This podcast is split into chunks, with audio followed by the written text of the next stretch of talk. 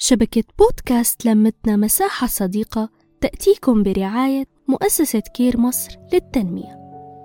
مرحبا أنا آلاء رجعت لكم بحلقة جديدة من بودكاست قبل أن تتزوجي. برحب جميع المستمعين. موضوع حلقة اليوم هو عن العلاقات السامة. العلاقة السامة باختصار هي العلاقة اللي ما بيكون الإنسان فيها حاسس بالسعادة أو حاسس إنه هذا الشخص اللي معه مكمله عطول حاسس بخنقة وضغط ومشاعر سلبية.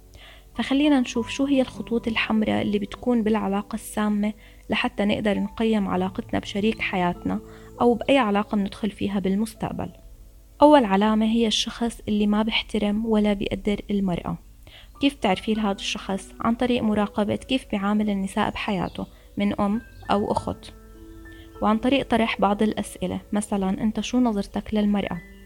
آه شو نظرتك لعمل وتعليم المرأة؟ هل أنت مع طموح المرأة أو شايفة هي بس للبيت. إذا بالمستقبل آه، كانت أول مولودة إلك بنت شو بيكون شعورك وتصرفك؟ تاني علامة هي الشخص اللي ما بيقدر. يعني شو ما عملتي منيح معه ما بشكرك لا بكلمة ولا بفعل ولا بمدحك قدام الناس. كأنه كل شي بتعمليه معه حق مكتسب.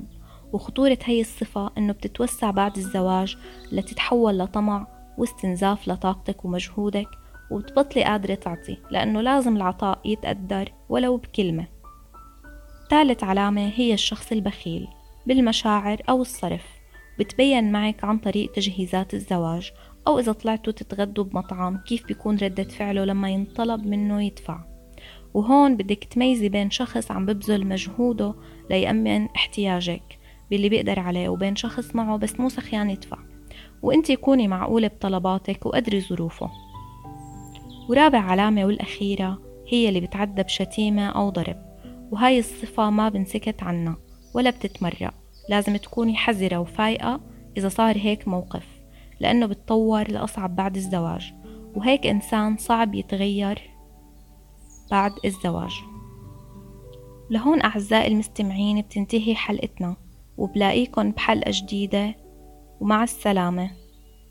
نحكي نتشارك نتواصل.